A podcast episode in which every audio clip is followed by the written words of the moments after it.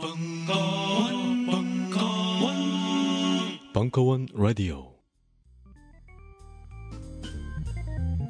오늘 받자마자 한 봉 희석해서 애인 주고 한 봉 희석해서 제가 마셨는데 반 정도 마셨더니 속에서 불길이 올라오더라고요. 저는 눈 치유 목적으로 구입했습니다. 보름간 시음한 결과 눈이 상당히 좋아진 듯합니다. 몸 안에 정화 작용이 일어난다는 느낌 그리고 자율신경계가 강화된다는 느낌을 받습니다. 숙취가 없어졌습니다. 그리고 아침마다 화장실 사용 시간이 훨씬 짧아졌습니다. 한 방에 쏙 이라는 느낌? 이상은 평산네이처 아로니아진에 대한 딴지일보 회원분들의 후기였습니다. 평산 네이처 아로니아 진 40% 특별 할인 오직 딴지 마켓에서만 독점으로 진행됩니다.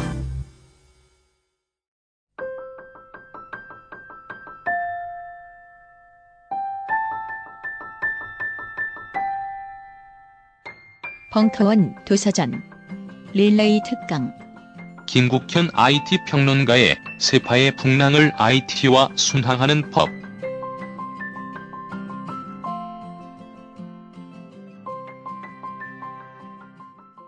여러분 안녕하세요. 김국현입니다. 반갑습니다. 먼저 이렇게 뜻깊은 도서전 처음인 것 같아요. 이런 스타일로 또 이렇게 이야기를 나눌 수 있는 도서전.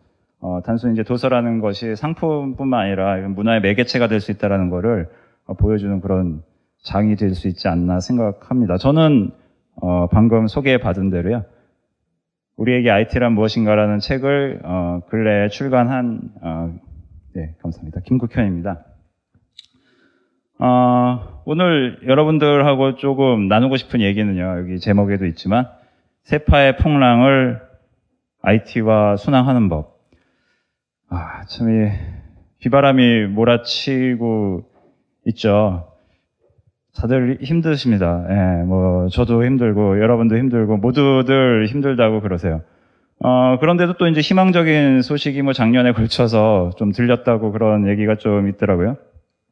취업자 증가율이 뭐 근 10년 내 처음이다라고 이제 지난 정부 물러나면서 그렇게 발표를 하고 뭐 일, 일부에서는 아, 뭐 고용 대박이다. 또 이런 얘기까지 하죠. 그래서 그 지표상으로는 어, 굉장히 잔잔하고 고요하고 평화로운 이런 세계가 펼쳐져야 될 것 같은데 우리 느낌은 그렇지가 않습니다. 그 왜 그런가 좀 살펴봤더니 어, 그 고용률의 증가를 지탱했던 것이 어, 나이 지긋하신 분들, 이 허드렛 일, 그러니까 비정규직, 알바 이런 거에 급히 어, 취업을 하시게 되면서 고용률이 올라갔고요. 안타깝게도 어, 29세 이하 청년층은 고용률은 무려 40.4%. 그러니까 10명 중에 6명은 아직까지도 이제 놀고 계시는 그런 상황이 있는 것 같아요. 그야말로 저도 그 통계를 보면서 굉장히 좀 놀랐는데 참 저 풍랑 한가운데 놓여 있는 그런 외로운 고독함을 느끼게 될 수밖에 없죠. 그 장년층에 어, 장년층이 왜 그렇게 급하게 취업을 하게 됐을까 생각을 해보니까요. 어, 우리 사회의 이런 변화하고 무관하지가 않더라고요. 그래서 제가 제가 이거를 우리에게 ITR란 무엇인가라는 책을 여러분들한테 소개드리게 된 계기도 결국은 이 IT라는 게 이런 사회상을 바라보는 하나의 시각이 될 수 있겠다. 혹은 어쩌면 IT가 원인일지도 모르고 또한 동시에 IT가 해법일지도 모르겠다라는 그런 생각을 하게 됐던 거였거든요. 그래서 오늘 여러분들하고 이제 짧은 시간이지만 어떻게 그런 경과에 다다르게 됐는지 그런 것들을 조금 이야기를 나눠볼까 합니다.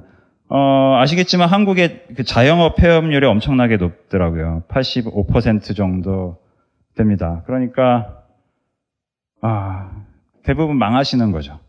그러니까 그 은퇴를 하시고 퇴직금을 가지고 자영업에 뛰어들 듭니다만, 그뭐 지금 영세 자영업자의 한 80%가 이제 40대 이상이라고 하세요. 그러니까 대부분 아, 일을 할 만큼 하시고 자영업에 뛰어들었지만 그 중에서 85%가 망하는, 사실 대부분이 망하는 케이스죠. 그래서 퇴직금을 받아서 자영업에 뛰어들어서 폐업을 한 다음에 망해서 할 일이 없지만 그래도 생계를 해야 되기 때문에 알바나 비정규직으로 뛰어들다 보니까 고용률은 올라가서 그런 사회가 됐는데 고용 대박이라고 이렇게 좋아하는 이런 상태가 돼버린 거죠.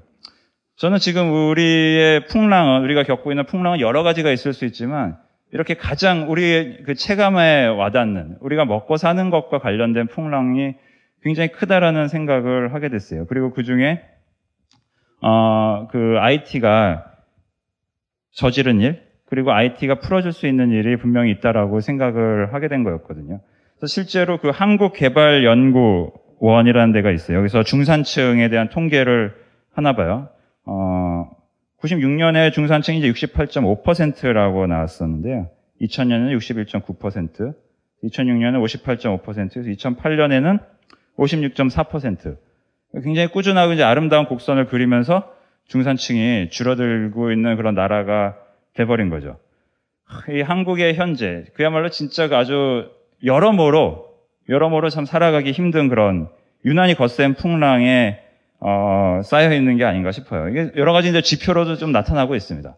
그 뭐 OECD에서 이제 행복 지수 같은 거 조사를 합니다만 어, 동메달 뒤에서 그렇죠? 뒤에서 세 번째로 행복 지수가 낮은 그런 나라고요. 아, 동메달에 만족하지가 않고 금메달 따고 있는 품 그 종목도 굉장히 많습니다. 낙태율, 저출산율, 자살률 8년째 지금 금메달 하고 있고요. 자살 증가율은 전 세계 어느 나라의 그 증가율을 압도하는 물론 이제 130%가 넘는 그런 아주 그 굉장히 뛰어난 그런 증가율을 보이고 있어요. 뿐만 아니라 음주량도 1위고요. 이혼 증가율도 1위고. 우리 지금 현대 2013년 한국 사회의 어떤 면을 보더라도 비바람이 그치지가 않는 그런 상황이 돼버린 거죠. 아, 이거는 아니지 않는가. 이게 아니지 않을까라고 생각하는 것들이 어떻게 보면 우리가 책을 펼치게 되는 이유가 아닐까 싶어요. 그리고 마찬가지로 동시에 저도 책을 쓰는 이유가 아닐까 싶은 거거든요. 분명히 뭔가가 이게 아닐 거다. 이게 아니면은 도대체, 그럼 도대체 뭘까에 대한 것들을 우리는 궁리를 하지 않을 수가 없는 거죠. 어, 다행인 거는요, 그, 대한민국 지금까지 그럭저럭 잘 해왔어요. 특히 어제까지의 대한민국, 한국을 보면은요, 어, 뭐 여러 가지 우여곡절도 있고, 여러 가지 부절이 분명히 있었습니다만은, 어, 그 지구 전체를 놓고 봤을 때 굉장히 행운의 시공간에 살았었어요. 어, 그 말씀이 뭐냐면요. 그 지금까지 특히 한국 전쟁 이후로 한국은 성장을 했었거든요. 그 말은 뭐냐면은 어제는 아니, 내일은 굉장히 높은 확률로 거의 절대적으로 어제보다 좋은 내일이 찾아왔어요. 그렇기 때문에 오늘 내가 조금 힘들고 오늘 이 사회가 뭔가 아닌 것 같고 이 사회에 뭔가 어, 답답함이 느껴져도 참을 수가 있었거든요. 왜냐하면 내일은 절대적으로 어제보다 좋았기 때문에 눈 꽉 감고 이 꽉 악물고 잠자면은 더 좋은 내일이 굉장히 높은 확률로 찾아왔던 거죠. 근데 안타깝게도 그게 멈춥니다. 어느 정도로 좋았던 시대였냐면은 우리가 가장 뭐 정치적으로 힘들다고 하던 80년대도 어, 우리 그 늘 이제 경제학에서 많이 나오는 삼저 호황 그렇죠? 달러도 굉장히 낮았고요. 그 미국이 어떤 그 일본과 그 비교하면서 달러를 굉장히 낮춰버렸죠. 그래서 그 한국이 어부지리를 얻게 된 거죠. 일본 제품 비싸지면서 한국 제품이 싸지면서 굉장히 자동적으로 팔려나가고 그리고 모의 쇼크 이후로 유가도 굉장히 그 경쟁이 생기면서 낮아지게 되고 마찬가지로 금리도 낮아지게 되고 그래서 1년에 거의 10%의 성장을 하게 됐습니다. 그리고 아시겠지만 그때는 여러 가지 그 여러분들 지금 뭐 나이가 어떻게 될지 모르겠습니다만 오전 오후반을 나눠서 국민학교를 다녀야 할 정도로 인구 폭발이 일어났었던 때였죠. 그러니까 시장도 늘어나고 경기도 좋고 그리고 아시겠지만 민주화 운동 덕분에 어, 특히 그 기업에 소속된 대기업에 들어가 있는 사람들의 후생이 굉장히 좋아졌어요. 노동운동이 활발해지면서 그 노동권이 확보가 되고 그리고 올림픽 같은 것들이 벌어지면서 내수시장이 굉장히 탄탄해졌죠. 그래서 그 한국이 그 50년 이후로 이렇게 고공행진을 하게 됩니다. 그게 언제까지 이어지냐면은 아시겠지만 그 결국 이제 IMF까지 이어지게 되는 거죠. 어, 그래서 흥미로운 게 그 시절에 그 IMF 이전에 어떠한 여하간의 경로를 통해서든 그 기업에 특히 이제 대기업에 들어가 있는 사람들하고 그렇지 못한 사람들하고의 격차가 점점 벌어지게 되는 겁니다. 예를 들어서 IMF 이전에 직장을 가진 사람들은 어, 2000년이 오기 전에 대부분 뭐 결혼을 하거나 그러면은 뭐 집을 마련을 하려고 애쓰겠죠. 하지만 아시겠죠? 여러분들 아시다시피 2000년 전에 서울 시내에서 그 아파트, 웬만한 지역 아파트 분양가가 2억 원이 채 안 됐어요. 그럼 그때 그렇게 IMF 이전에 그 세이프 됐던 사람들, 어떻게 보면은 그 이전에 그 고도 성장의 그 맛을 봤던 분들은 그런 아파트를 사서 지금 그게 얼마가 돼 있나요? 두 배, 세 배, 네 배 막 이렇게 올라 있죠. 즉, 그, 지금 한국 사회는요, 그때 고생했던 사람들이 다양한 방식으로 보상을 받고 그 열매를 나누고 있지만 그렇지 못한 그 후에 그 진입하는 사람들은 그런 열매를 굉장히 나누기 힘든 그런 구조가 되어버린 거예요.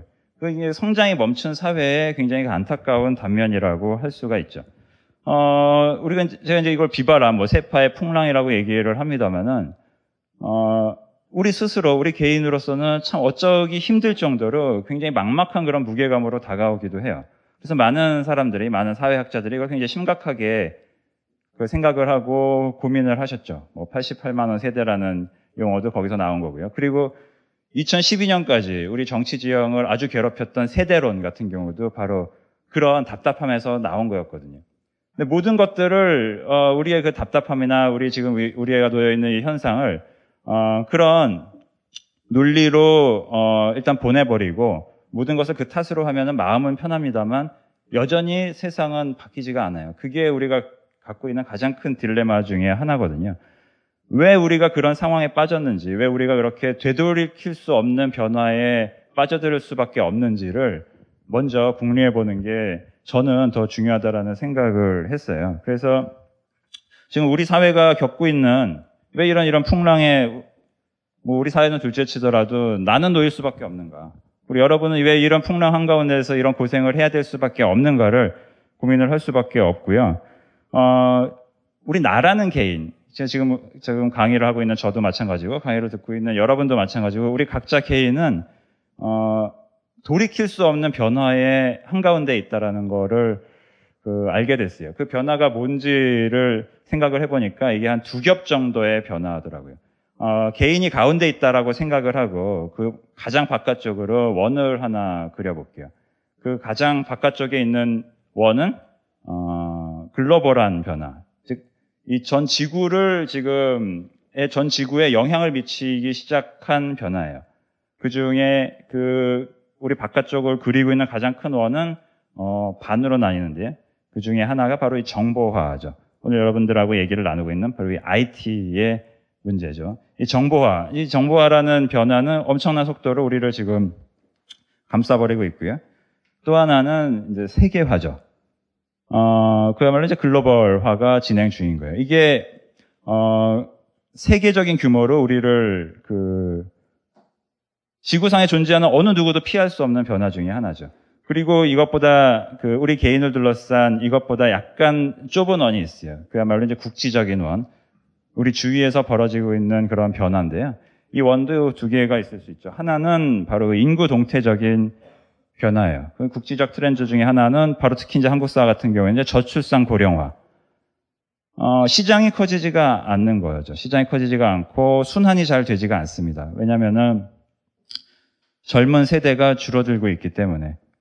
어, 이거는 그 적지 않은 그 변화예요. 어, 그리고 우리를 둘러싸고 있는 국지적인 변화 중에 또 하나가, 어, 국지적, 어, 국제적 쇼크라고 할 수가 있는 거죠.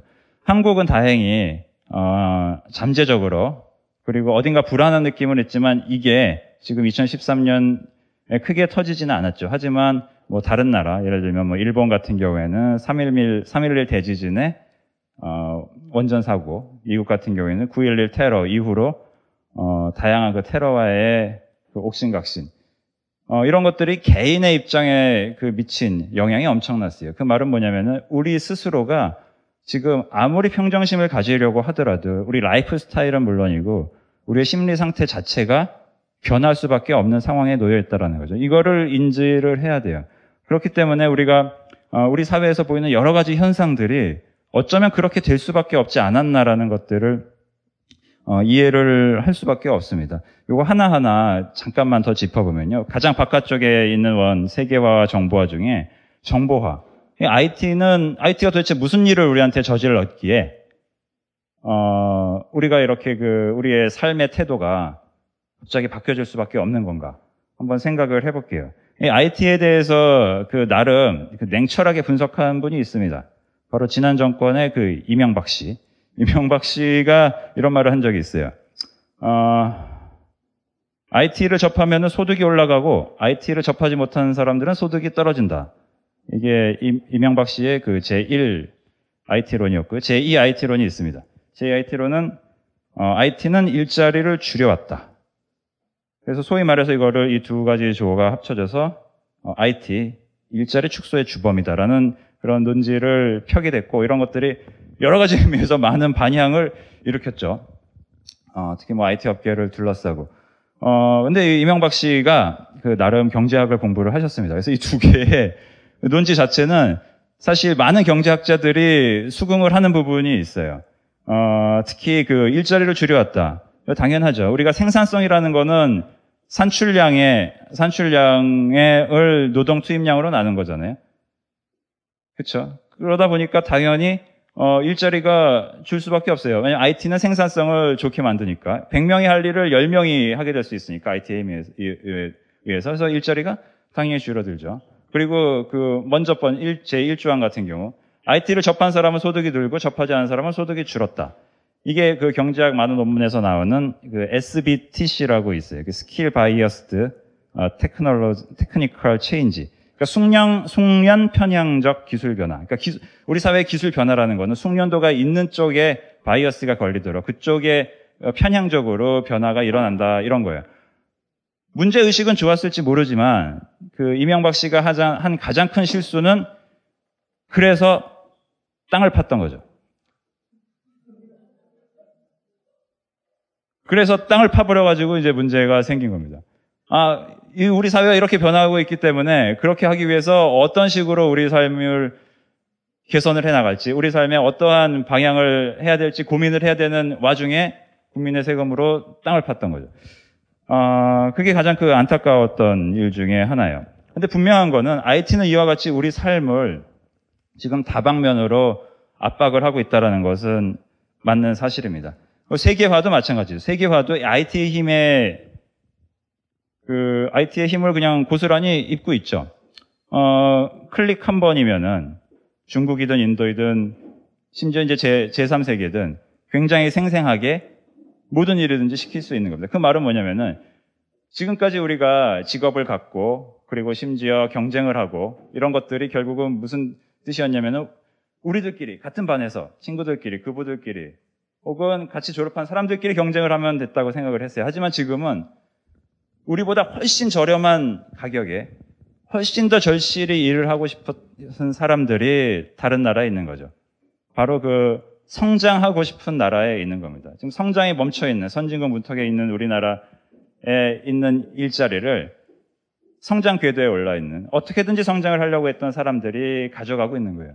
그러면 이게 나쁜 것인가? 나쁘다고 하기도 굉장히 애매한 거거든요. 왜냐하면 우리가 우리 일자리를 한 명이 일자리를 잃는 대신에 그쪽에서는 새 가족이 새로운 생명을 찾을 수 있을지도 모르는 거거든요. 우리가 과연 이것을 나쁜 일이라고 여기서 얘기를 할 수가 있는 것인지 참고 알기가 애매, 애매한 거죠. 이 변화라는 거는요, 어, 그야말로 이제 불가역적인 거예요. 이거를 어떻게 되돌릴 수 있을지 아무도 모릅니다. 정보화 이전으로 돌아가고 싶다. 돌아갈 수 있는 방법 아무도 모르고요. 세계화 이전으로 돌아가고 싶다. 역시 방법을 알 수가 없어요. 이게 그 우리가 그 직면한 가장 큰 어, 딜레마 중에 하나인 거죠. 어, 그래서 우리가 그 이런 세파의 풍랑 속에서 힘이 빠질 수밖에 없는 겁니다. 아, 정말 이 비바람 속에서 참 우울해진다. 비관적이다. 오늘 그 토요일 아침에 이렇게 모처럼 나왔는데 이렇게 비관적인 얘기만 듣고 있으려고 나온 게 아닌 것 같은데 어딘가 조금 기분이 이상하다라는 생각이 드실 겁니다. 근데 저는 이런 비관적인 얘기를 하면서도 웃고 있잖아요. 그 이유는 뭐냐면은 저는 이런 수많은 비관 속에서도 어, 여전히 그 낙관을 보고 있어요. 제가 우리에게 IT란 무엇인가라는 생각을 할 때 저는 이제 비관 속에서 그래도 낙관을 보게 하는 힘이 아닌가 합니다. 제가 여러 가지 그 대한민국 1위 얘기를 해드렸는데요. 어, 1위 한 것도 있어요. 어, 그건 뭐냐면은 또 압도적인 1인데요. 무려 100.6%. 100.6%의 점유율을 가진 게 있습니다. 그게 뭐냐면은 초고속 인터넷 점유율이에요. 어, 그러니까 다른 나라에서 놀라죠. 어떻게 100%가 넘냐? 초고속 인터넷 사용자가 전 국민보다 많다라는 게 말이 되냐. 근데 이거는 뭐 여러, 그렇게 초고속 인터넷의 종류가 여러 개가 있기 때문에 이걸 여러 개 쓰는 사람들이 있어서 그렇던 거겠죠. 여전히 문제 아직도 뭐 소외계층도 있고 그 전 국민이 스마트폰을 가지고 있는 상황은 아니라고 할지 모름지만 저는 지금 우리 사회 특히 이제 한국 사회가 IT와 관련해서 지금 겪고 있는 거는 전 인류 역사상을 놓고 봤을 때 굉장히 중요한 그 사건이라는 생각이 들어요. 그 말은 뭐냐면 여러분 지하철 타시면 특히 러시아와 같은데 전부 다 뭔가 이렇게 보고 있죠. 그렇죠? 그리고 회식을 하셔도 다 이렇게 보고 있죠. 회의를 해도 보고 있죠. 가족과 집에서 앉아 있을 때도 이렇게 보고 있죠. 누구나 어떤 기기를 가지고든지 또 다른 누군가 언제 어디서나 그야말로 anytime anywhere 인터넷을 통해서 또 다른 누군가 또 다른 정보와 24시간 365일 붙어 있을 수 있다라는 그런 이상한 느낌을 가지게 된 거는 20년 전에 인류는 예측을 못 했던 거예요. 모든 미래학자들이 다 20년 뒤를 예측하는 놀이를 합니다. 그래서 90년대 초반에 나왔던 자료를 보니까요. 어, 요즘 뭐 많이 쓰는 태블릿, 아이패드 이런 거 굉장히 정확하게 예측을 했어요. 이러한 스타일로 공책처럼 들고 뭐 이렇게 펜도 쓰고 손가락으로 하면서 컴퓨팅을 할 것이다. 근데 그때 예측을 못했던 게 뭐냐면 지금 우리가 너무나 당연하게 쓰고 있는 그 스마트 인터넷이에요. 그 스마트 인터넷이 뭐냐면은 우리 그 전화기 꺼놔도 인터넷에 물려 있잖아요. 그러니까 그 알림도 오고 어, 뒤에서 뭐 동기화도 하고 이러는 거거든요. 24시간 365일 나라는 존재가 인터넷에 물려 있는 거예요. 그리고 그거에 대한 그 최첨단 현상을 대한민국이 보여주고 있는 겁니다. 그래서 전 세계는 지금 뭐 대한민국을 주목하고 있죠. 아, 저기서 어떠한 사, 회 변화가 일어나고 있을까? 저기서 사람들이 어떻게 변해가고 있을까? 주목을 할 수밖에 없는 게 굉장히 많은 사람들이 거의 전 국민의 빠른 속도로 가까운 사람들이 이 스마트폰을 통해서 인터넷에 접속을 할 수 있게 된다라는 뜻이에요. 어, 근데 흥미로운 그 통계가 또 하나 있어요. 아까 생복지수 뭐 낮다는 얘기 들었는데 굉장히 낮은 게 있어요. 그건 뭐냐면 공동체 구성원과의 접속, 접촉 빈도. 즉, 사회 안정화 정도도 굉장히 낮습니다. 그 말은 뭐냐면 이렇게 좋은 하드웨어가 주어져 있음에도 불구하고 사람들은 여전히 외롭고 여전히 나의 주위, 나의 가족, 나의 공동체 또는 이제 직장 상사 이런 사람들하고는 그 거리가 있고 소외감을 느낀다는 거예요. 지금 아무리 우리가 좋은 그런 인터넷 장비가 있다고 하더라도 여전히 우리 마음은 외롭고 마음속으로는 비바람이 몰아치고 있다는 거죠. 그럼 이거 여전히 또 그 비관적인 얘기가 아니냐라고 생각을 하실 수가 있겠는데 저는 여기서 그 희망을 봅니다. 사람들은 스마트폰을 통해서 다른 곳에 가고 싶어 하는 거예요. 난 여기 지금 이 현실은 지금 내가 여기에 이렇게 서 있지만 이 창을 통해서 또 다른 낯선 무언가를 계속 찾아가려는 거죠. 그렇기 때문에 그런 통계가 나오는 거고요. 그래서 사람들은 낯선 거를 지금 굉장히 추구하기 시작을 했어요. 근데 저는 이게 굉장히 긍정적인 신호라고 봅니다. 사람들이 어떠한 방식으로든지 낯선 것을 찾아가려는 그런 욕구를 갖게 됐다라는 것은 사회 변화에 있어서 굉장히 중요한 거라는 생각이 드는 이유가 뭐냐면요. 익숙한 것, 우리가 익숙한 것에 매몰이 될수록 지금 우리의 답답한 이 현실을 유지하는 가장 큰 방편인 거거든요. 어, 익숙한 거는 그 현 질서를 유지하는 힘이에요. 근데 우리가 여하간의 방법을 통해서 그것이 스마트폰이든 인터넷이든 어떤 낯선 것에 대해서 궁금증을 갖기 시작했다는 거 그리고 낯선 누군가하고 이어지려고 애쓰기 시작했다는 것은 굉장히 긍정적인 신호인 거죠. 아까도 설명드렸듯이 언제 어디서나 누구라도 뭐또 다른 누군가하고 또 다른 모든 정보와 그야말로 원클릭으로 접속할 수 있는 시대인 거죠. 용기만 있다면. 지금까지는 그렇게 할래야 할 수가 없었어요. 내가 그런 욕구가 있더라도 할 수 있는 방법이 없었죠. 그렇기 때문에 사람들은 미디어를 흠모했고 또 어떤 사람들은 정치 세력을 만들려고 했고 하지만 지금은 용기가 있으면은 원클릭만으로도 내가 누군가한테 이야기를 걸 수 있는 시대가 된 거예요. 그 용기, 그 낯선 것을 향해서 뭔가를 얘기를 해보려는 용기, 이 용기만 낼 수 있으면은 그야말로 지금까지는 상상하지도 못했던 그런 어, 미래가 펼쳐질 수 있는 그런 사회가 된 거죠. 근데 왜이현 질서, 현 질서가 왜 문제냐고 우리가 생각이 들 수가 있잖아요. 어, 우리가 다들 열심히 삽니다, 나름대로. 그 자기 개발도 해보고, 스펙도 쌓아보고, 열심히 공부하죠. 그 우리 사회에 있어서 어떻게 하면은 내가 좀 그 돋보일 수 있을까? 어떻게 하면은 어드밴티지를 나름대로 쌓을 수 있을까 공부를 합니다.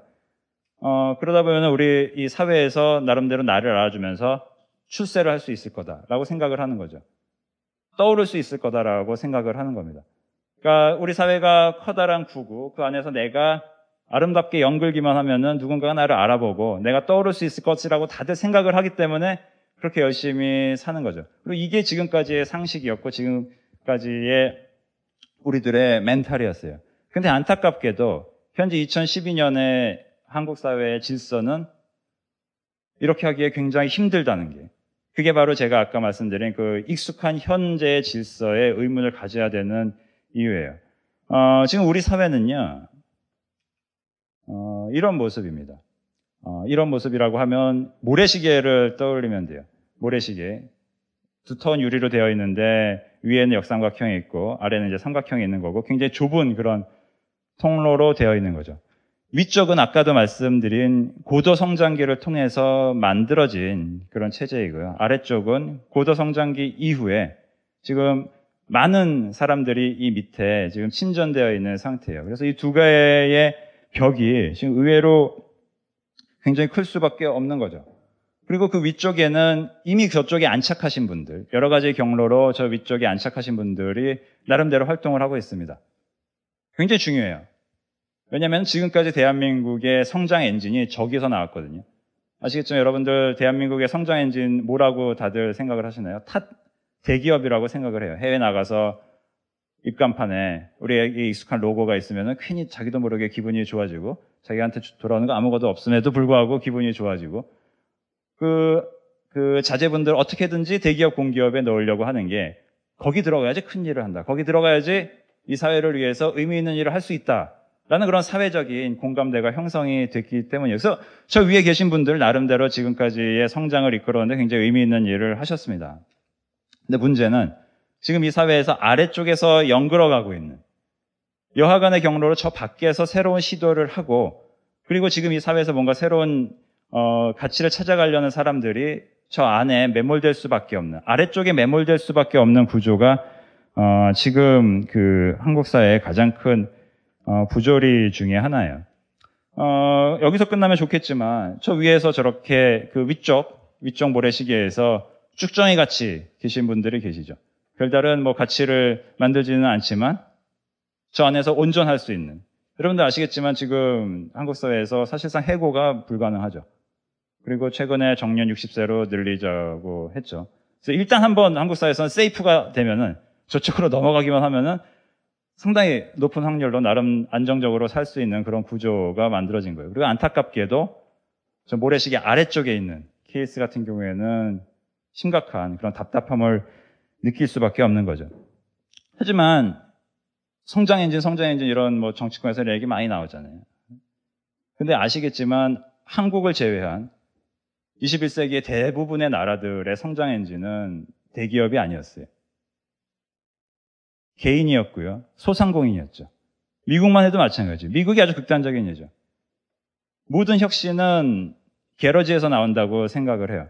즉 창고에서 한두 명이 모여가지고 창업을 하고 그, 그 회사가 굉장히 빠른 속도로 성장을 해서 대기업이 되고 그리고 그 대기업을 또 다른 또 다른 누군가가 한두 명이 뭔가 만들어 가지고 다시 치고 올라오는 이런 굉장히 빠른 속도의 혁신이 일어났는 그래서 그야말로 소상공인 가장 작은 사람들 개인이야말로 이 국가의 성장 엔진이라는 것들을 몸소 체험을 하고 있죠. 미국뿐만 아니에요. 북유럽 같은 경우도 마찬가지죠. 북유럽의 핀란드, 노키아 지금 굉장히 힘들어서 회사가 거의 지금 뭐 무너져가고 있죠. 내비둡니다. 방치해요. 왜냐하면 그렇게 큰 그 코끼리가 무너진 자리에 어, 비옥한 토양이 돼서 거기서 새로운 새싹이 생겨날 거라고 생각을 하는 거죠. 그리고 그게 그 정서예요. 성장 엔진이라는 거는 우리 개인에서 시작한다. 개인이 말도 안 되는 일을 한번 해보는 거. 뜬금 그러다가 뜬금없이 얻어 걸려서 대박이 나는 게 성장이라고 생각을 하는 게 일반적인 글로벌한 정서입니다. 하지만 아직 한국 사회는 그런 것들을 어, 용납을 못해요. 소상공인, 영세상공인, 중소기업, 대기업에 못 들어가서 가는 길, 대기업에서 밀려나서 가는 길, 배운 게 없어서 하는 일, 이런 것들이라고 생각을 하게 되죠. 그래서 많은 청춘들이 그 좁은 문에 들어가기 위해서 그 모래시계에서 작은 구멍에 어떻게든 기어 올라가기 위해서 무리수를 두게 되고 저 위에 올라갔을 때 허망해지기 시작을 하는 겁니다. 거기서 지금 우리 사회의 생산성이 어, 심각하게 타격을 받고 있는 거예요. 여러분 예전에 학교 다닐 때 생각해 보면요, 그 시험을 바로 앞두면은 정상적인 사고를 할 수가 없죠. 시험이 내일인데 문학집 문학 서적이 눈에 들어옵니까? 안 들어옵니다. 자유로운 사고를 상당히 하기가 힘들어요. 지금 한국 사회는 그런 식으로 계속 그 굴러가고 있는 거예요. 뭔가 자유로운 사, 고를 하고 사색을 해야 될 어, 청춘들한테 끊임없는 그런 시험, 말도 안 되는 것들을 계속 만들어가고 있는 거죠. 그리고 스스로도 그런 식으로 옥죄어가고 있는 거예요. 이게 가장 큰 어, 안타까움이 아닐까 생각합니다. 하지만 저는 그렇지만 여전히 낙관적이에요. 그 이유는 뭐냐면요. 이 IT가 아까도 말씀드렸듯이 전례 없는 우리 인류 역사상 지금까지 겪어보지 못했던 힘을 개인한테 줬기 때문이에요. 또 아까도 말씀드렸듯이 언제 어디서나 누구 내가 누구더라도 모든 정보를 예, 그리고 모든 사람한테 원클릭으로 접속할 수 있는 이런 힘을 줬던 거거든요. 그리고 이거는 우리 사회를 어, 이미 지난 한 10년간에 걸쳐서 요동치게 만들고 있어요. 어, 제가 예전에 썼던 책 웹 2.0 경제학에서 그게 이제 그 세 3단계 그 어, 변화라고 얘기를 했는데 하나는 어, 대안 세계가 등장을 합니다. IT의 힘에 의해서. 그리고 두 번째는 기득권이 붕괴를 하게 되죠. 그리고 세 번째가 이제 소수자가 대두가 되게 됩니다. 지금 많은 산업에서 특히 이제 미디어나 이런 쪽에서 이런 일이 벌어지고 있는 거거든요. 그리고 이런 것들은 다양한 방, 그 곳으로 확산되기 시작했어요. 유통 같은 경우도 그렇죠. 유통 같은 경우도 지금까지 도매상들이 뭐 다양한 그 쇼핑 플랫폼에 의해서 대체되기 시작을 했고 이런 것들은 지금까지 혼자 힘으로서는 뭔가를 할 수 없었던 사람들한테 굉장히 많은 희망을 줍니다. 중국만 해도요. 어, 뭐 알리바바 같은 이런 뭐 타오바오, 우리로 치자면 옥션이나 지마켓 같은 데들이 있을 텐데 거기서 굉장히 그 작은 개개인들이 새로운 사업을 할 수 있게 만들어요. 대상은 전 세계가 됩니다. 여러분 마이크로 멀티내셔널이 한두 명의 친구만으로도 될 수 있는 그런 힘을 갖게 되는 거죠. 뿐만 아니죠. 내가 약간의 개발 능력이 있으면은 요즘에 뭐 앱스토어라든지 앱 개발 같은 거를 해가지고 어 그 생활비를 벌 수도 있는 거죠. 여러분들 최근에 뭐그 그 사진 찍어가지고 이상한 개그 효과를 넣어서 소셜 네트워크에 공유하게 해주는 그런 앱들 써보신 분들이 있을 거예요. 그런 거 만든 친구들 어, 직장 들어가는 거하고 비슷한 수익을 벌고 있습니다. 광고 같은 거를 통해서 예를 들어서 뿐만 아니고 또 뭐 요즘에 Kickstarter 같은 것들 내가 어떤 새로운 아이디어가 있을 때 그런 것들에 대한 펀딩을 전 세계 사람들로부터 받아가지고 뭔가를 어, 시도를 할 수가 있는 거죠. 그 말은 뭐냐면요. 지금까지 수직 계열화되어 있던 것들이 ITA의 힘에 의해서 하나씩 옆으로 무너질 수가 있다라는 뜻이 됩니다. 지금까지 한국 사회는 많은 것들이 그 수직 계열화, 수직 통합이 되어 있었어요. 하나의 그룹이 모든 것들을 다 했죠. 제조, 생산, 설비, 영업, 마케팅, 유통까지 모든 것들을 장악하고 있는 것들이 어, 우리 사회의 모습이었어요. 하지만 어, IT의 힘이 그런 것들을 하나씩 조금씩 옆으로 넘어뜨릴 수 있다라는 그런 가능성을 보여주고 있고 이게 이미 전 세계적으로 벌어지고 있는 현상인 겁니다. 그 말은 뭐냐면은 플랫폼이 만들어질 수도 있다라는 거죠. 모든 것이 평평해지고 난다면요. 지금까지 이런 그 모래시계에서 그 생활을 했던 사람들이 어, 평평한 지평 위에 놓일 수 있게 돼요. 그래서 지금까지 경험이 있던 사람들 주위에 뭔가 새롭게 뭔가를 배우고 싶은 사람들이 모일 수 있게 되고 거기서 어떤 새로운 가치의 그 생태계가 만들어질 수 있는 가능성이 펼쳐지는 겁니다. 제가 아까는 뭐 몇 개의 산업만 예를 들었는데 우리가 하고 있는 모든 일들이 사실 어떻게 보면은 이런 것들에 노출이 될 수가 있을지도 몰라요. 우리가 그 아주 작은 용기만 낼 수 있다면 말이죠. 우리가 그 아니야 이런 이런 평평한 세계는 오지 않아. 이런 플랫폼은 우리한테 찾아오지 않아. 지금 우리 있는 사회는 굉장히 굳건한 모래시계야. 어떤 식을, 어떤 수를 써서든지 간에 아래에서부터 위로 올라가는 길이 있을 거야. 그게 아무리 좁은 길이라도. 그렇게 생각하는 것이 옳은지 아니면 지금 우리 사회는 언젠가는 평평해질 거야. 그 평평해질 때를 대비해서 내가 할 수 있는 일은 뭔지, 내가 누군가하고 이어질 수 있는 뭔지, 그런 것들을 생각하는 것이 옳은지, 그런 선택이 결국은 우리한테 놓여 있는 거죠. 지금 이 풍랑 속에서 우리가 할 수 있는 일은 아무도 없어요. 우리가 풍랑 속에서 이 배 위에서 할 수 있는 일이 뭐가 있겠습니까? 어떻게 이 풍랑을 멈출 수가 있겠어요? 그쵸?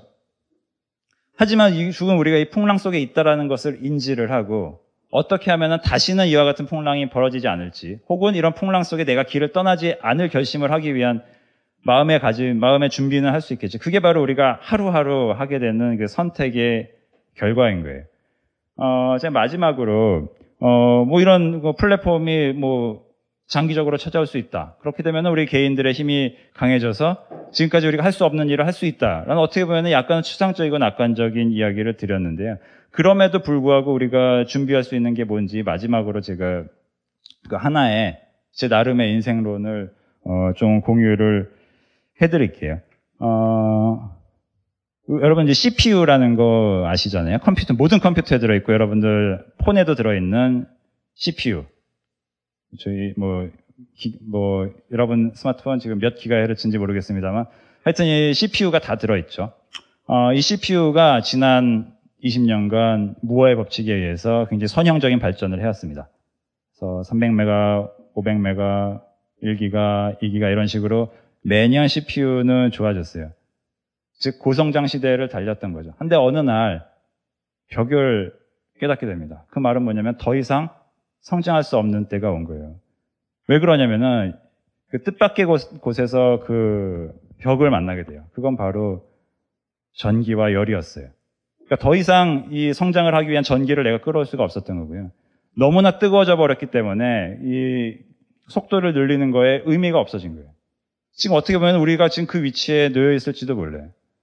더 성장을 하고 싶지만 지금 우리 사회가 놓여 있는 것은 거기거든요. 그럼 이 CPU가 그 다음에 어떤 행동을 했을까요? 그건 바로 코어를 늘린 겁니다. dual core, quad core 이런 식으로 뭔가 미약하지만 뭔가 최신은 아니지만 모여가지고 또 다른 일을 해보도록 모색을 하게 되는 거예요. 우리 인생도 마찬가지예요. 우리 인생도 지금까지 하나의 코어만 가지고 달려왔던 거죠. 어떻게든지 정규직이 돼서 어떻게든지 대기업에 들어가서 인생을 달려보자. 그러다 보면 보람도 있을 거고 끝까지 그렇게 살 수 있을 거야 라고 생각했지만 우리 삶은 너무나 뜨거워졌고 그렇게 필요한 전기를 끌어들일 수 없는 상황에 오게 된 거죠. 그럴 때는 내 안의 코어를 늘려보는 것도 중요한 거예요. 아, 이게 과연 나의 인생이었을까? 어떻게 보면 우리 주위에 더 중요한 코어들이 방치되어 있을지도 모르거든요. 가족이라든지, 그렇죠? 잊었던 꿈이라든지. 그런 코어들을 하나하나 늘려갈 때, 이 플랫폼에 우리라는 칩이 꽂힐 수가 있는 거죠. 이 코어라는 것은 개인의 문제가 아닐 수도 있어요. 친구, 마음 맞는 사람들끼리 모여가지고 뭔가 새로운 일을 도모를 할 수가 있는 거죠. 우리는 우리가 통제할 수 있는 것과 통제할 수 없는 것을 나눌 수가 있어야 돼요. 우리, 우리가 태어난 시공간을 통제할 수 없죠. 우리가 태어난 조국을 우리가 고를 수는 없어요. 그리고 여러분의 부모를 우리가 고를 수는 없죠. 그런 것들에 대해서 우리가 이 풍랑에 대해서 아무리 불평불만을 해도 세상은 조금도 나아지지가 않죠. 그런 것들을 깨닫고 어떻게 하면은 그런 일이 다시 벌어지지 않게 하는 마음가짐을 가지면서 내가 할 수 있는 일을 찾아야 되는 거죠. 친구를 고르고, 배우자를 고르고, 가족을 만들면 되는 거죠. 그리고 연대를 만들면 되는 거죠. 오늘 이런 행사 같은 경우도 그런 어떤 그 독지가들의 힘에 의해서 이런 행사가 기획됐다라고 제가 들었어요. 마찬가지거든요. 지금은 용기만 있으면은 전 세계 누군가하고 얼마든지 이어질 수 있는 시대가 된 거죠. 뜻을 같이 하는 사람들한테 말을 걸 수가 있고 그런 영향력이 있는 사람들한테 내 의견을 전달할 수 있는 시대가 된 거거든요. 저는 우리한테 IT가 무엇인가라는 질문을 했을 때 이러한 비관 속에서도 그 낙관을 품게 하는 그런 용기라는 생각을 요즘은 하고 있고요. 그리고 이 용기를 조금 더 많은 사람들이 갖게 됐을 때 그나마 이 사회가 현재의 답답함에서 조금 더 나은 미래로 나아가지 않을까라는 생각을 어, 요즘 그런 어, 책을 쓰면서 하게 됐습니다. 어, 제가 오늘 여, 그 여러분들한테 준비한 내용은 여기까지고요. 혹시 여러분들이 제가 드린 얘기에서 제가 부족했던 점이라든지 아니면은 다른 의견이라든지 아니면 궁금한 점 있으면은 나눌 수 있는 그런 시간 됐으면 좋겠습니다. 일단 경청해 주셔서 대단히 감사드립니다. 예, 안녕하십니까. 좋은 말씀 잘 들었습니다. 어, 저도 출판 쪽에 있는 사람인데, 이제, 이게, 우리, 뭐냐, 저자님께 여쭤봐도 될지 모르겠는데, 한국에서, 대한민국에서 한글이라는 언어를 가지고 전자책이라는 산업이 얼마큼 발전할 수 있는지 혹시 이 질문에 답을 해 주실 수 있는지. 아, 예. 그, 어, 전자책, 어, 제 강의 내용과 사실 전혀 상관은 없습니다만, 그, 전자책, 저는 그 전자책이 굉장히 희망적이라는 생각을 해요. 그 말은 뭐냐면, 제가 했던 얘기하고 이제 일맥상통합니다만, 어, 개인이, 그러니까 IT라는 거에 가장 큰 힘은 개인을 강화시켜 준 거였었거든요. 근데 전자책의 희망은 뭐냐면은, 지금까지 우리가 저자가 되지 못했던 사람들을 대거 저자로 만들 가능성이 있는 플랫폼이라는 것은 맞는 것 같아요. 왜냐면은, 어, 지금까지의 출판이라는 것은 그 상당한 고정 비용을 동반할 수밖에 없잖아요. 어, 그렇기 때문에 굉장히 심사숙고를 하게 되고 굉장히 숙려 끝에 어떤 저자의 책을 출판할 수밖에 없습니다. 하지만 전자책이라는 것은 아시겠지만 초기 비용이 굉장히 제로에, 가까, 제로에 가까운 상태에서 출발을 할 수 있기 때문에 새로운 실험들을 많이 해볼 수 있는 그런 여지가 있다라는 거죠. 그래서 지금까지 그 출판이라는 어떤 혜택을 보지 못했던 많은 작가들이 대거 등장할 수 있는 그런 기회를 마련해 줄 수가 있다라는 게 이상적인 얘기인데요. 여기는 하나의 조건이 있죠. 그 전자책이라는 플랫폼 자체가 굉장히 광범위하고 튼튼한 형태로 빠른 시기에 성립이 돼야 된다라는 전제 조건이 있는 것 같아요. 예를 들어서 일본이나 미국 같은 경우에는 아마존이라는 데가 그런 역할을 해줬어요. 그래서 내가 약간의 노력을 해서 예를 들어 천 원짜리 책을 출판한다고 하면 굉장히 높은 확률로 거의 전 국민이 이거에 대해서 알 수 있는 가능성이 있거든요. 하지만 지금 한국의 전자책 출판 시장은 그런 규모의 경제가 성립이 되지 않았기 때문에 그런 뭔가 새로운 것을 시도를 했을 때 그런 것이 여전히 그 묻혀버릴 수밖에 없는 그런 가능성이 있는 거죠. 그런, 좌절이 계속되다 보면은 어, 피로감이 생기고 그 플랫폼 자체가 성장하지 못하는 그런 병폐가 있더라고요. 질문 감사하고요. 어, 마지막으로 한 번만 더 질문을 받겠습니다. 어, 그 IT로 인해서 그 고전, 전형 전통적인 그런 유통 구조가 만약에 무너지게 되면 네. 이를테면 도매 그러니까 제품이 생산돼서 그게 도매랑 소매를 거쳐서 최종 예. 소비자에게 전달되는 그런 전통적인 유통 예. 구조가 생산자가 소비자를 직접 만나는 유통 구조로 변화되는데요. 예. 그게 결국은 그 어떤 상품을 생산하고 소비하는 과정에서 예. 나눌 수 있는 몫이 줄어든다. 그러니까 예. 예를 들면 유통과 소매, 그러니까 도매와 소매를 거치면서 그 몫을 나눌 수 있는 사람들이 많았는데 네네. 그런 구조가 붕괴되면 결국은 생산자에게 몫이 어, 완전하게 돌아가는 상황이 되는데 네. 이게 그 바람직한 것일까라는 의문이 생기는데 그 부분은 어떻게 생각하시는지 궁금합니다. 아, 예, 그 굉장히 좋은 질문이신데요. 그러니까 결국 이제 부가가치의 쏠림 현상이 벌어질 수밖에 없는 거잖아요. 근데 이게 아까 제가 잠깐 언급한 그 SBTC와 그 숙련 편향적 기술 변화의 다양한 그런 연구 결과에 비슷한 얘기들이 굉장히 많, 많이 나옵니다. 여기서 공통적으로 하고 있는 거는 뭐냐면요. 양극화예요. 그 말은 뭐냐면 누군 여기서 마찬가지죠. 생산자와 소비자는 흥할 수 있지만 중간에 있는 사람들은 배제가 되는 거죠. 그래서 중간자의 배제라는 것이 지난 10년간 IT의 여러 가지 그 숙제이자 과제이기도 했어요. 그 이게 IT를 IT를 사람들이 싫어하게끔 하는 그런 계기이기도 했지만 결국엔 IT의 힘이었던 거거든요. 그래서 그 SBTC와 관련된 그 연구를 많이 보다 보면 흥미로운 게 뭐냐면요. 아까 직업의 양극화 말씀드렸는데 이건 선진국에서 다 겪고 있는 거거든요. 정형화된 직업은 굉장히 빠른 속도로 기계에 의해서 대체되고 있어요. 그러니까 정형화된 육체 노동, 정형화된 지식 노동은 굉장히 빠른 속도로 기계에 의해서 대체될 가능성이 큰 겁니다. 비정형화된 지식 노동, 예를 들면 예술이라든지 생산이라든지 창조라든지 이런 것들은 굉장히 지금보다 더 흥할 가능성이 크고요. 그리고 마찬가지로 비정형화된 육체 노동, 이건 지금보다 더 늘어날 가능성이 큽니다. 이게 뭐죠? 이게 알바, 비정규직, 막일, 잡일인 거죠. 그렇게 그 직업의 양극화가 벌어지고 있는 현상이에요. 이게 지금 현재의 현상이고 이런 것들을 어떻게 더 바람직한 방식으로 바꿀 수 있을까? 여기에 우리가 그 사회 설계가 들어가야 되는 거죠. 사회 설계라는 거는 그 다음에 꼭 들어와야 되는 겁니다. 사회가 이렇게 변하고 있기 때문에 아 그러면은 직업의 양극화가 일어나서 누군가만 모든 가치를 취하게 될 수 있는 사회에서 그 다음에 어떻게 해야 될까? 그것의 그 과실을 모든 사람과 나누는 것이 사회 디자인의 가장 큰 숙제 중의 하나죠. 모두가 일할 수 없는 사회에서 일한 사람만 밥을 먹으라고 한다라는 것은 말도 안 되는 거거든요. 한 사람만 일해서 그동안 10명이 일했던 과실을 얻은 다음에 9명하고 나눌 수 있는 사회가 돼야 되는 거죠. 그래서 이런 사회 디자인을 해 나가야 되는 국면에 지금 한국 사회가 놓여 있는데 이것을 모두가 지금 방치하고 있는 거죠. 모두가 일할 수 없는 사회에 이미 접어들고 있거든요. 직업의 양극화가 이미 벌어지고 많은 부분이 기계나 시스템에 의해서 대체될 수 있는. 그럼에도 불구하고 지금까지보다 더 많은 가치가 생산됨에도 불구하고 그게 모든 사람과 나눌 수 있는 것들에 대한 생각을 하고 있지 않은 거죠. 지금까지 가치는 노동하고 연계가 돼 있었어요. 근데 지금 현재 사회에서 가장 큰 문제는 그런 양극화가 일어나다 보니까 가치가 자본하고 연계가 돼버리는 거죠. 그래서 있는 사람들은 계속 있고 아까 설명드린 모래시계의 현상에 의해서 그 안에 어떻게든지 그 소속될 수 있는 사람들은 계속 어떻게든 갈 수 있고 그렇지 못한 사람들은 굉장히 황폐해질 수밖에 없는 사회인 거죠. 지금 현재 변화를 인지하고 그 변화 속에서 우리 사회를 어떻게 만들어야 될지 그게 그 사회 디자인의 역할인 거고 우리가 정치라는 토픽에 대해서 어, 간과하면 안 되는 이유가 바로 거기에 있는 거예요. 지금 우리 현재가 이렇기 때문에 이런 식의 사회를 요구할 수 있는 힘과 용기가 우리한테는 지금 필요한 시점이에요. 네, 굉장히 좋은 질문 해주셨습니다.